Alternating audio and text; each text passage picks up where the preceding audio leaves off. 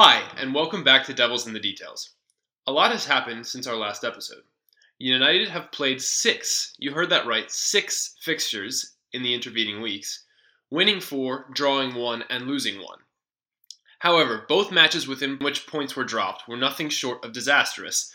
A historic 7 0 drubbing at Anfield in the league left the side laid low in early March, followed by a scoreless draw at home to bottom of the table Southampton. While the Red Devils have managed to progress in both the Europa League and the FA Cup, there are problems rearing their ugly heads.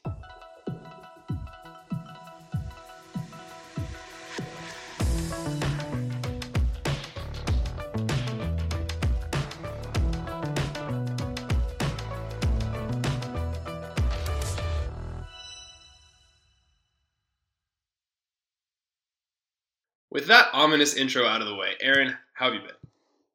Yeah, I've been good. Um, I feel like first we need an explanation as to why we've been absent, and I think we have a pretty good one. We've been to, we've both been to a new United bar in the last couple of weeks, and we met for the first time in person. So both from a Devils in the Details lens and from a life lens I've been pretty good. And despite the losses, I don't think there's anything extremely worrying for United at this stage of the rebuild. A lot of interesting topics that we'll get into today, but nothing that has me worried for the future more than I was before. Yeah, I think I agree for the most part. I agree for the most part. So yeah, let's get into it then. Yeah, okay. So I think we can agree the performances have not been that good since I think you I would say since the the second leg against Barcelona right? Would you agree with that sort of inflection point? Yeah, I definitely would. Yeah, so I think I think with that as an inflection point, the first match that you have to talk about is the Newcastle United League fi- League Cup final. We've we've actually spoken about this uh, match uh, since it happened. We we it preceded our most recent episode. At the time, we wrote it up to, you know, it's a cup final. You're not necessarily going to play well. It really just matters that you, you get it over the line. With the benefit of hindsight, do you still look at it that way? Kind of. I, I think it's also important that we looked at it in the context of United played a good team. Newcastle are currently fifth in the Premier League. They are in the race for top four, and they've had one of the one of the highest presses in the Premier League. Extremely athletic side. I think they're difficult to deal with, and they present a lot of challenges, um, especially ones that United have struggled with over the course of the season. So I wasn't particularly surprised to see them struggle a little bit in that game. I still think they were the deserved winners. Now, I guess you can look at it and say they have followed it up with equally worrying performances against inferior opposition, which I guess that makes it more worrying. I don't think they were particularly strong in that Southampton game, even before Casemiro got sent off. Um, I think we were both yelling at the screen during the Fulham game because a lot of the things that were going on were just ridiculous. And before the sending off, United probably deserved to lose that game. Which, even though Fulham are pretty high in the table, they're not a particularly strong side. I, I think they're a mid table side at best. Yeah, I think I agree. Yeah, I think I agree. The Newcastle match, it's it's a cup final. I'm not really gonna. I'm not interested in in bringing that into this equation that takes you to the West Ham match in the FA Cup. To me, that was sort of whatever. It was a cup match. I, I don't. You rotate in cup matches. They're kind of weird because the opposition also often rotates heavily. I'm not going to make too much of that. That brings you to the Liverpool match, the 7 0. We're going to devote a whole episode to the 7 0 uh, in the coming weeks maybe that excites some of you. I'm sure for most of you, it sounds as terrible as it sounds to me, but we're, we're going to do it. For now, what I'll say is the 7 0 was obviously a bad performance. I mean, you, we lost 7 0. There's no papering over that. But I also think it could have gone very differently had we put away one of our chances in the first half. And I don't think it was, I don't think it by any stretch of the imagination, it was a, a performance that merited losing by that by a historic margin. I think we played significantly worse against City and against Brighton and against Brentford. in the first half of the season. And if I really worked at it, I could probably come up with a couple other performances I thought were more dissatisfactory. Yeah, Um, and it's so what do you also think about that? against a. it- again, you're playing a team that I thought played really well on the day, and even more than played really well, put their chances away at a ridiculous rate, and it felt like yeah, I think that's the key thing. Yeah, go ahead. No, I was gonna say pretty much every shot on target went in. They had eight shots on target, scored seven goals. I thought multiple were savable. I thought multiple were just un unsavable finishes that you know you don't expect even Liverpool players to produce, given the chances they had. Um, Yeah, I And- think a lot of people don't want to hear that, right? Like, Well, you don't, right? When your team loses 7 0, you want to get really mad about it. And we'll get into a lot about, you know, firstly, the fact that United definitely fell apart, but they didn't start the game a broken team. They went into the half down 1 0 from a goal in the 43rd minute. There were 40 minutes of this game that were. I mean, you could argue Liverpool had the better of it, but they were played roughly 50 50. And when you play 40 minutes of a game 50 50, you don't really expect for it to end 7 0. yeah.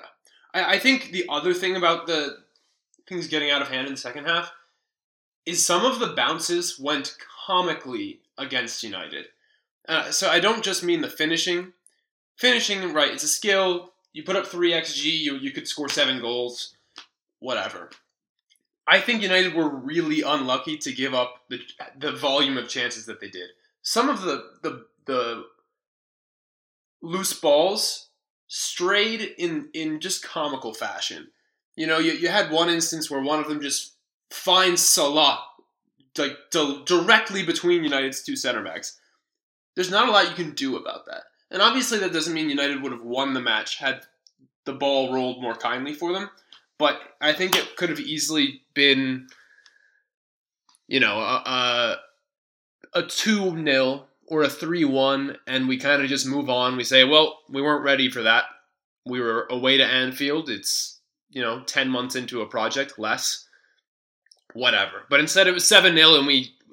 Everybody wanted to lose their heads. Um, I'm not gonna. I'm not gonna say, you know, on another day United could have won this match because that would be a disservice to the mistakes that they made in that performance. But what I will say is, you know, there are outcomes of that match where United win. There are United had multiple big chances in the first 40 or so minutes where if they had gone in, like the Bruno one just glanced the post. If that had gone in, suddenly it's a different game. Suddenly you're playing a different way. Suddenly the other team has different incentives. This became a game very quickly where United had to score. And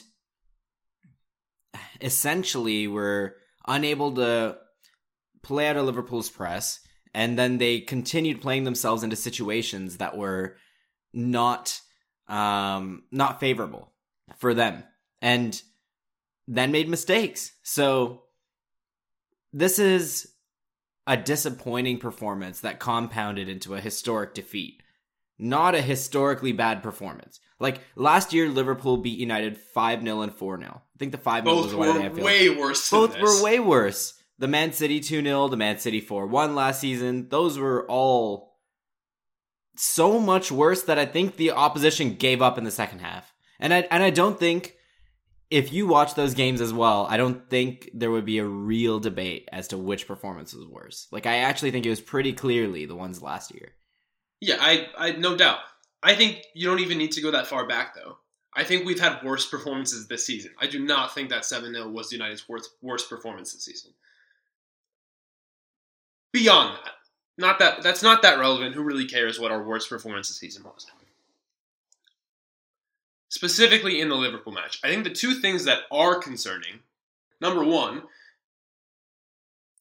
we could not play out of their press. Right?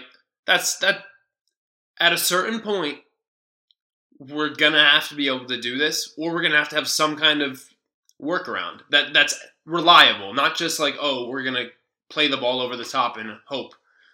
I'll let you I'll let you get on to number 2, but I'm going to be a little bit hotter with this take. You Sure, okay, you you you need to be able to play out of a press. There is no solution that currently exists in football that is as effective as being able to play out of a press the way the top teams do. So either you're going to invent a new method to play out of the back, or you're just going to have to get better at this. Yeah, I, I agree with an asterisk, but I'm not sure the asterisk really matters. So I'll go to number two. Number two is clearly pe- so a couple of players lost their composure in the second half when things were getting out of hand, and I still think it was un- unlucky how bad it got. And honestly, I kind of get why they lost their composure because it was so unlucky and, and so embarrassing, and and the embarrassment wasn't even really their fault. It wasn't like they had you know gone and just given up the ghost. Um, however, I do think it's I don't get I don't really care who the captain is, but I don't think it's good that our best player was like throwing a tantrum on screen. I, I don't think that that's good optically. I don't think you just want those like your best players to maintain their composure. And like that's you know what that's the thing about Bruno like he feels the game very you know strongly and and that's a in some ways a, a strength but man was that a hard watch. Yeah. I agree it was a hard watch. Um i think basically my only point of contention here would be that i think there are many legendary players and teams that have won dozens of trophies or, or tons of trophies, and they had a similarly hot head. Um, and I think in extreme situations that plays out. And I also think that Bruno, he definitely got emotional, right? And you and you could definitely have like an emotionally too. He, he definitely got emotional and went too far, but I think he also sees the sort of calling for fouls and pestering the ref as a part of his role in the team and as a part of how he plays the game and a part of how the game is played. And I think the difficult part is when you conflate that with your um, emotions of what is right and wrong to campaign for and to fight for on the pitch. And that's what you saw. But I also think in many cases, it's one of those, you know, people always say, if this player plays for your team, you love them because they get away with stuff that wins you games. But if they play for another team, you hate them because they get away with stuff that allows the other team to beat you. So I'm personally not a big fan of on pitch antics. I think you have to call for, I think you have to campaign for decisions. I think you have to fight the fight. But I also think there's a point at which it just becomes annoying and, like you said, difficult to watch. And I think that's what this was. I care less about the complaining to the refs, and I care more about like the sulking and the the seeming lack of effort at certain points later on in the match. Yeah, uh, maybe and, that's and, true. And, and, and the loss of the loss of composure and decision making in particular. Um, that's what bothers me. I don't really care. I agree with everything you just said about complaining to referees. I don't care. Complain to referees all you want, whatever. But I do want to I do want to see United's best players playing to the final whistle, no matter how bad it gets. And you know that's a tall, tall task because you know what? I'm a I'm a sore loser myself, so I get it. But like, it concerns me. It concerns me. I agree. This is sort of an edge case. I don't think we're gonna see this happen ever again. Hopefully, um, but it was still a bad look. Um. That's how I put it. Can't disagree with that. I, I feel like this might have been our 7 0 Liverpool episode. Yeah, perhaps. We'll see. I, I still think there's. I'm gonna guess. We'll, we'll we'll we'll do a poll on the on the Twitter account, and you guys can vote whether you're convinced by what we said here, or whether you want us to go through it minute by minute. Um, because we can do that. I, I'll do it. I, uh, maybe it'll be cathartic. Um, okay, so Liverpool, we're past that for now. Uh, immediately, we kind of bounce back, right? Uh, we sort of pelt Betis in in that second half. Um, wasn't like a great performance, but again, I thought it was fine. Like, gave up a couple of chances. It could have been cleaner. Did you catch this one? No, I, I didn't catch the Betis Yeah. game. Okay, well, I think we can leave it with that. Like, there was some really nice play uh, to at the end to score the four goals. Um, before that, it was a bit stale. It wasn't a great performance, but it was a Europa League match that we won four one. I, I don't think there's really great uh, analysis points here. Moving on, the Southampton nil nil. I think we have a lot to talk about here. Uh, what what were your impressions of this match? Yeah, I didn't love it. I mean, I thought the effort to get a point after going down to 10 men was pretty good, but in general, I thought United just, again, struggled with a team that. My first impression watching the game, and I only watched it once, was uh, was the fact that United were losing the ball every three or four passes, and I think the discussion we had just now kind of was trying to ascertain whether those ball losses were coming from bad decisions in moments where United thought they could get forward and were more hasty than they should have been, or trying to play out of a team's press. Southampton traditionally play a high press, so trying to play out of that and uh, struggling to particularly getting the ball into midfield from defense which is an issue United have had against Southampton Southampton in the past. Um, I don't really know. To me, it seemed like a bit of both, but I think you had a different opinion on that.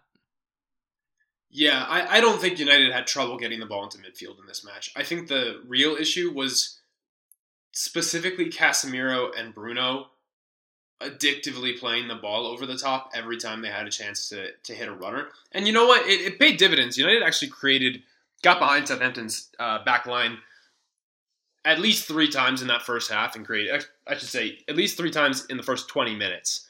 Um, created some pretty big chances. But there were a lot of instances where it just wasn't necessary, where it would have made more sense to slow the match down, gain some more control, and that would have been better. However, I will say, on the whole, I actually think before Casemiro gets sent off, it's a fine performance with the caveat being that we're playing way too fast, and that's why there weren't that many, you know, uh, long spells of possession for United, and part of why there weren't so many chances. I also think the technical execution when speeding up the match was really crappy, but that's sort of a part of the game, and maybe that's where fatigue starts to play into this, where there hasn't been a lot of rotation. Bruno and Casemiro have both played a ton of minutes. However, Casemiro did get suspended for a while, so it's not like he's had a really, um, really arduous last few months. Beyond that, I thought out of possession we were good. I thought Southampton really didn't have much before the red. I, I don't I, this this match doesn't worry me that much. The only thing that worries it worries me is something that we've talked about before, and that's why does every midfielder we have want to pump the ball over the top? And I'm starting to think that this maybe isn't even a, a personal issue a, or a personnel issue. Both apply here. I think this might be an instruction, and I think this might have to do some to some extent with the fact that we don't break down blocks that well, and that slowing the match down ultimately means we're gonna have to confront low blocks. And I I wonder if if this is you know an, an, attempt tactically to avoid that, saying you know what if if you are confident in your ability to play a ball and you think the ball is on, play it, even if it means we we have less control. Because we are quite good out of possession now. Like Southampton really, obviously they're bottom of the table, so the bar is not high, but had trouble creating before Casemiro got sent off, and if you can just not give up anything and then transition over and over and over again, you will probably win the match. I think Casemiro doesn't get sent off, we probably win this match. It's still not good. Like we can do better, but I maybe we can't do better until we have a you know an elite striker. Maybe maybe that's what it is. Um, I could be convinced by that argument. I'm not sure I believe it myself. The the thing with Southampton is they're they're kind of just an odd team. Um, last er, in the last few seasons they they had Ralph Hasenhüttl who obviously plays the really aggressive pressing system. I think they like to commit a lot of fouls. A lot of their fouls, I think, result from their press being broken as well. So you often have these games that are just long stretches of the ball going back and forth between the teams and your team struggling to play out of the back. But now I think they've let their squad quality slip a bit. I think um, Hasenhüttl's obviously been sacked, and they've slipped down the table to the point where I think this is a team you want to be able to dominate. Whether it's instruction to play the ball fast or not, I don't really know. I think what I'm getting at is, you know, the opportunity to transition in a match like this might be higher than in a match against, say, Wolves, um, where they play specifically not to give you transition looks. But I also think the fact that Southampton have slipped as a team means that this is a good opportunity to show you can kind of dominate them and, and play on the front foot. I also wonder the extent to which sort of the midfield personnel in this match affected it. Um, Bruno is playing as the deeper eight on the left, and then Sancho is playing at 10, which to me at least, it seemed like it had a big effect on United's decision making. You know, like maybe one reason you see it as a lot of balls were going from really deep to in behind is because the two deepest midfielders for United were both the type of player who's going to try and launch the ball in behind. Whereas typically you have Casemiro and Sabitzer or Eriksen or even Fred, who are less likely to make these extremely ambitious, low percentage balls um, over the top. And so yeah. I, I guess it's not me saying it's not instruction. It's just reasons why it might not be. Because yeah. I don't really, I don't really know. I think maybe we'll find out when the team is better whether this is an instruction. We'll, you know, if Casemiro is suddenly completing ninety five percent of his passes, then that might be an answer. But I think, in general, I don't think it's unfair to suggest that it might also be the tendencies of the players. Like these are players who have done this their entire careers. Yeah, so... I don't disagree with that. Uh, I think it probably is player tendency. I just think I'm less convinced. I'm, I'm not 100% certain in this match it was. I'll add two things. A lot of people, uh, we've gotten a couple questions when we asked for questions on our Twitter handle saying at what point do United switch from a 4-2-3-1 to a 4-3-3 or should should United switch from a 4-2-3-1 to a 4-3-3? United played a 4-3-3 in this match. Uh, Casemiro was a single pivot. Sancho and Bruno were eights beside him uh, out of possession. If you look at the shape, 100%. Um, so I'm not convinced that it's really that United are strictly playing one or the other. Um, I often feel that it's pretty fluid even within given matches where we line up nominally in a, in a 4-2-3-1. Uh, I don't really think it matters that much. I don't. The, the, in practice, there's really very little difference. I'll say that much. Obviously, in certain situations, it matters more and less, but good managers, good coaches at like a high level, if you speak to them, they do not talk about these monolithic formations like this is what this this like this is the this is how we play like they talk about situations and situations get dealt with far more fluidly than like 4-3-3 versus 4-2-3-1 obviously you know you're still going to hear like certain coaches say we defend in a 4-4-2 block and that's true. But i think as fans if you want to be you know a smart fan thinking about the game you, you got to get away from that a little bit um, and I mean that in the least condescending way possible because I also use those terms, but I just don't think it's that interesting. There's there's a really interesting comment from Rene Maric um, on Twitter once. I, I don't know. I think it was say, after say he who joined that is Dortmund. for those who.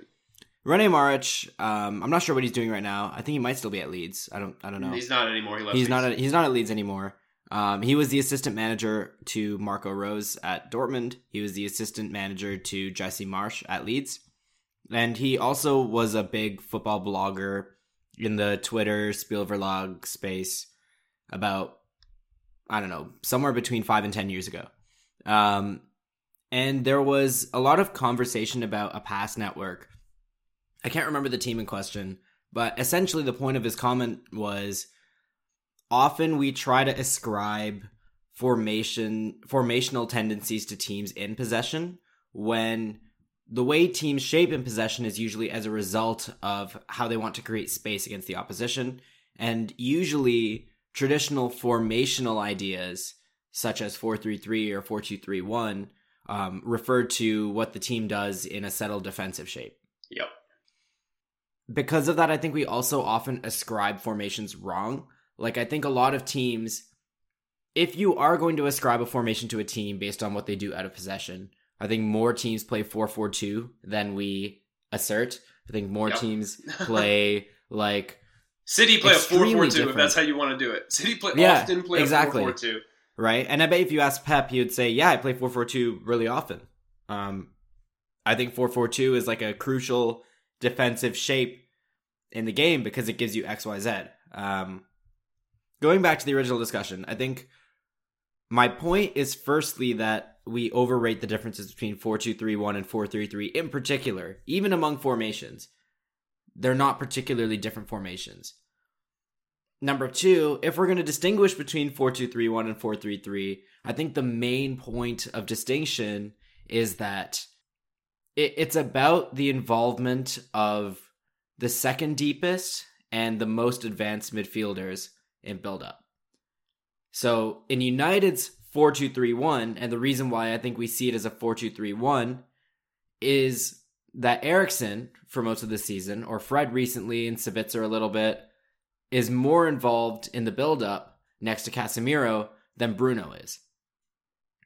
And if you want to make it a 4-3-3, I think we saw this a little bit early under Rangnick before everything went terrible. And what you saw was Pogba and Bruno both dropping into build up at different points in time, and that makes it look more like a flat 4 3 3. Um, the problem with that is you need all three of your midfielders to be press resistant. So if you look at top teams that play 4 3 3, it's because all three of their midfielders are being involved in the build up. A good example is, or, or, or rather, both of their eights are being involved in the build up. So a good example is Real Madrid when they play Casemiro, Kroos, and Modric. That was a 4 3 3 because Kroos and Modric both got involved in the build up. When Manchester City play 4 3 3, it's because Kevin De Bruyne often drops deep, but so does Bernardo Silva or Ilkay Gundogan. Sometimes Rodri gets involved in the build up. United aren't going to be playing a 4 3 3 with the current personnel because it's antithetical to Bruno's strengths. And I remember having a conversation about this on the timeline because it was about how, you know, maybe Bruno's inability to play in build up and his suitability to being as close to goal as possible makes him a little bit difficult to work around as a midfielder. Which I think is true, but I don't necessarily think that has to be at the expense of United. I think it just means that you're looking at more regimented roles from what you're getting from your midfielders because Bruno's obviously still really valuable. Yeah, So- I agree with that. I think All all of that is sorry, yeah. Just just to bring that all back, all of that is to say I don't really think the distinction between 4231 and 433 matters that much, but I think you saw some reasons going back to our original discussion why a 433 might not work with this team in the Southampton match. Yeah, I will say uh, I I think we're uh, yes, I think we disagree a little bit on how well we played in the Southampton match. I actually I really do think we were fine, and I th- I I have no issue with the shape we had in midfield. We were actually like quite good out of possession with Sancho and Bruno as the eights, which like I think a lot of you know Twitter pundits would be like, ha ha ha, uh, Casemiro doing all the transition defending, and it's like that's just not how pressing works. It's not like I don't like talking about midfield balance and like transition defense as like, oh, these players are not good defensive players, therefore the team will be porous defensively. Have you seen the midfield combinations that City put out? They, they don't just do that because they have lots of the ball. Like they can defend transitions with like bizarre, you know, Gundogan, Silva, and De Bruyne as your your your midfield three. That's insane if you look at it from like a, a player qualities perspective. Not how it works, right? Anyway, I digress. That has nothing to do with United. I had two points. One of them was the midfield shape. The other one was this. Do you remember the Sheffield United side that went down Yep. quite Chris Wilder. you know they were they went out sad like they were you know what i mean they were they were deep deep deep buried at 20th halfway through the season it was basically over the reason that one of the reasons that side was so bad is they didn't play a low block and they also didn't really press from the front. So all you had to do was just clip a ball over the top and you'd score. And that's actually how united beat up on them in one of their matches that season. I recall uh, a certain goal where Pogba clipped a ball first time over their bizarrely uh, shallow block for I think Bruno. It might have been Rashford or Martial. I don't recall anymore, and and they score. I bring that up because I think this Southampton side presses more from the front, but has similar vulnerabilities. And so I I like slightly disagree with what you were saying about this is a good team to showcase that you can control a match against. I agree we should have more control than we had in this match. I, like, but I also think I am for. I think this is a match where it makes sense to play the ball over the top a lot, um, more than you, you might otherwise do against like a Wolves. I, I think but, but I think you you can, can do get that really with big chances more- from that. I think you can do that with more control. I agree. I agree, and I don't think we disagree about this. We we've played we've we've recorded a few episodes about the trade offs of decision making in, in possession when you're up one 0 and how that's different. I think in this case there were many situations where I think being nil nil with ten men could warrant less of the risk taking. Like I, I thought United were putting a lot of pressure on themselves by just lumping the ball away, even even though they had ten men. But I, I get why you're saying you don't think this match was that bad, even though I thought the first half hour was a bit more. I guess nothing we didn't know before, but just not great. Yeah, I think if the technical execution had been better and a little of the decision making had been better, we probably would have been up like two or three nil. Honestly, like it. So, yeah. Anyway, anything else to say about this match? The you know the red card happens. No, it's good. I don't Let's really think Fulham. it's that. Yeah. Okay.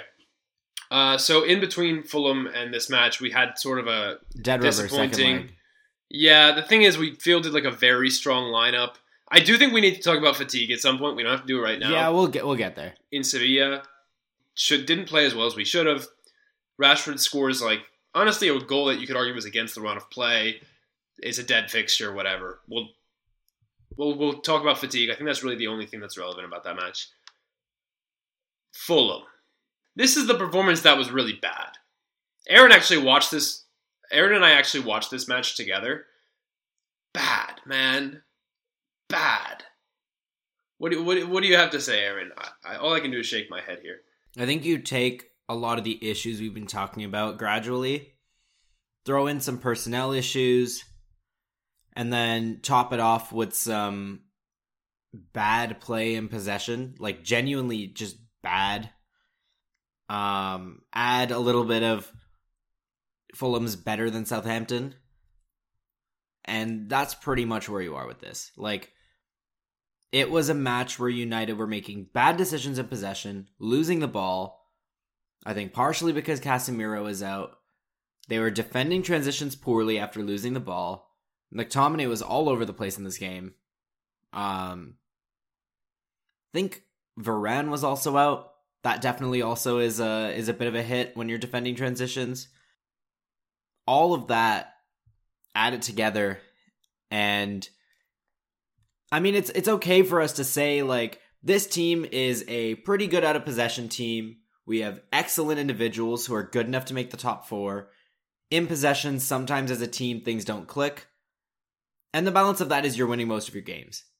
Make the team vulnerable in defensive transitions and take away the best players who make these games in possession. And what you have is just a team that's not that good. And I think that's what played out in this full match. And it might be because, you know, not all of the best players were out. Like Bruno played, Rashford played.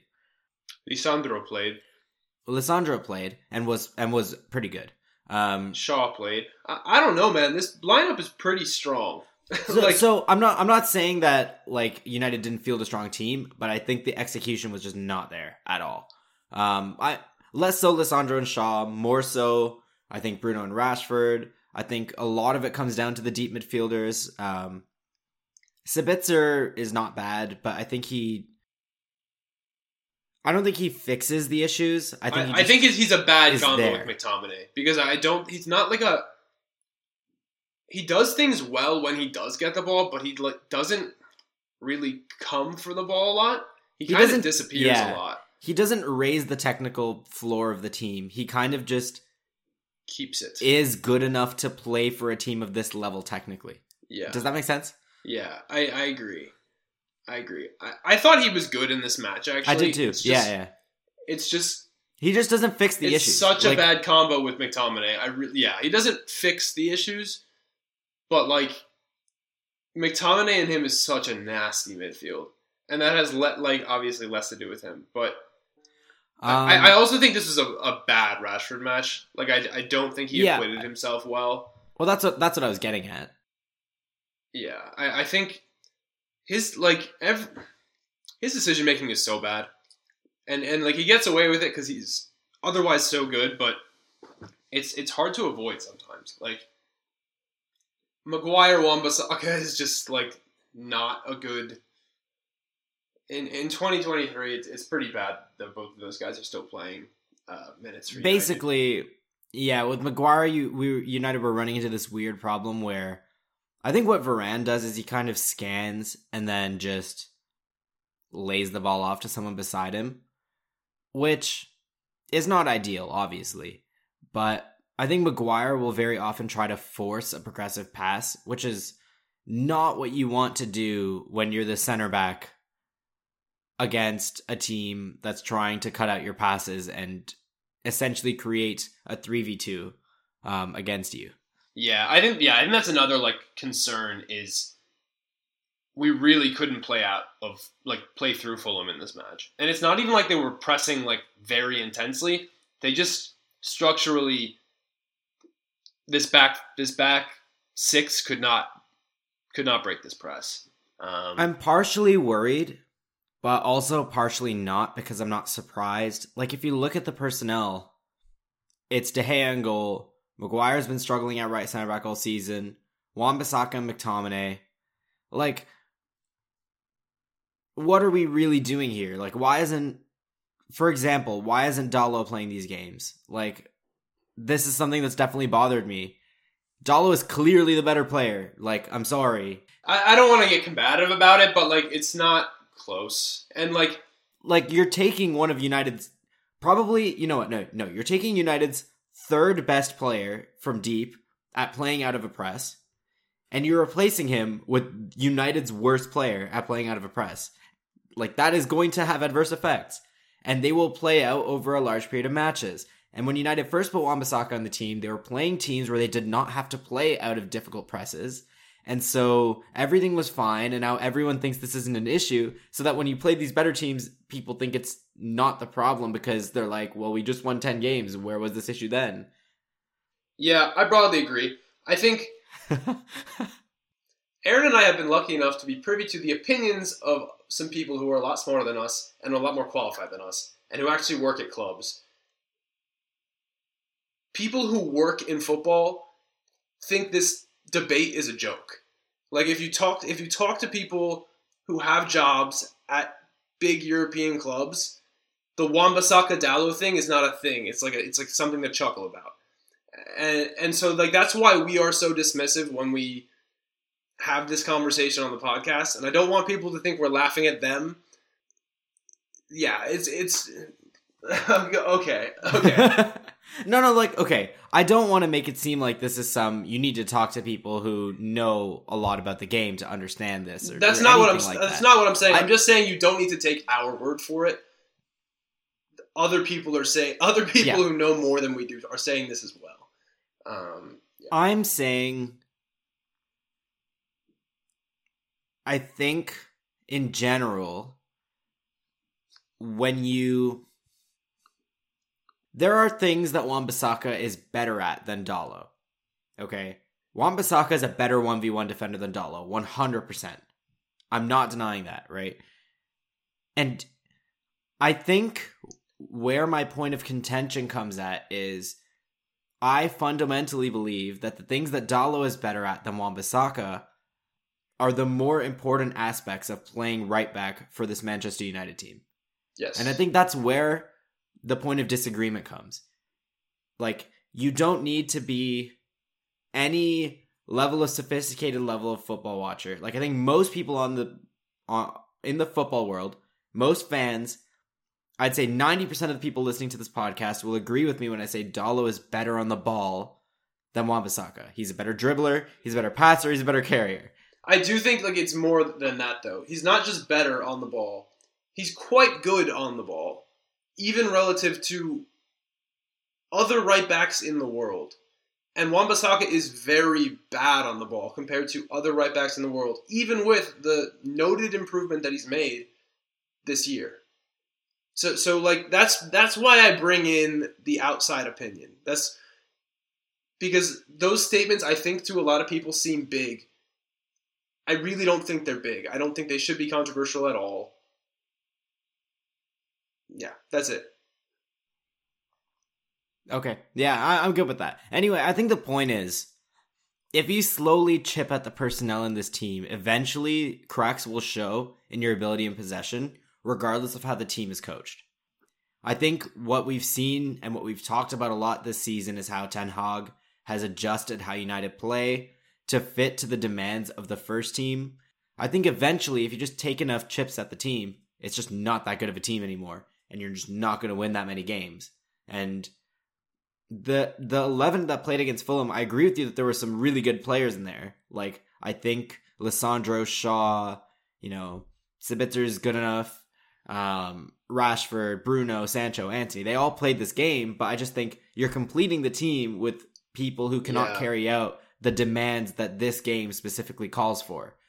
And and and not being able to do it is costly, right? Not being able to do it against a Fulham team means transitions directly at your goal. It doesn't mean losing the ball innocuously and them like fumbling around to a nil nil. Teams in the top half or even in the top half of the bottom half of the Premier League will punish you for making mistakes playing out of the back and losing the ball.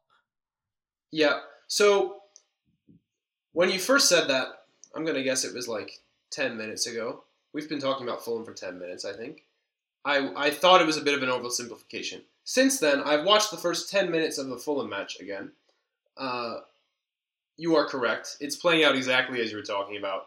It's basically the first ten minutes are United trying to build out and failing to build out, and for the most part, it's because the pivot are kind of ghosting, in particular McTominay, and it's making United go down the wings, and things really bottleneck on the left, and then on the right, the technical execution isn't there.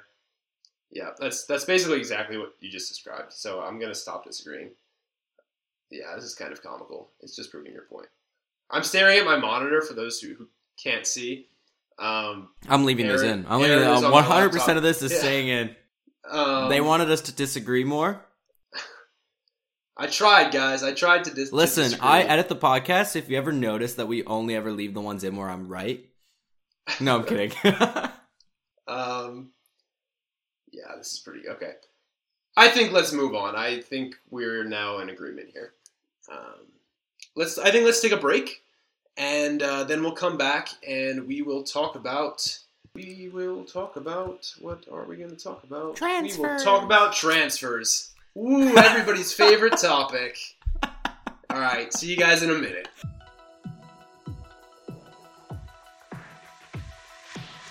Hope you enjoyed this week's Devils in the Details. You can follow us at Devils ITD Pod on Twitter or on a variety of streaming platforms. Our awesome theme music was made by Jacob Connor, you can find at Jacob J. Connor on Twitter. Have a great week, and we'll see you next time.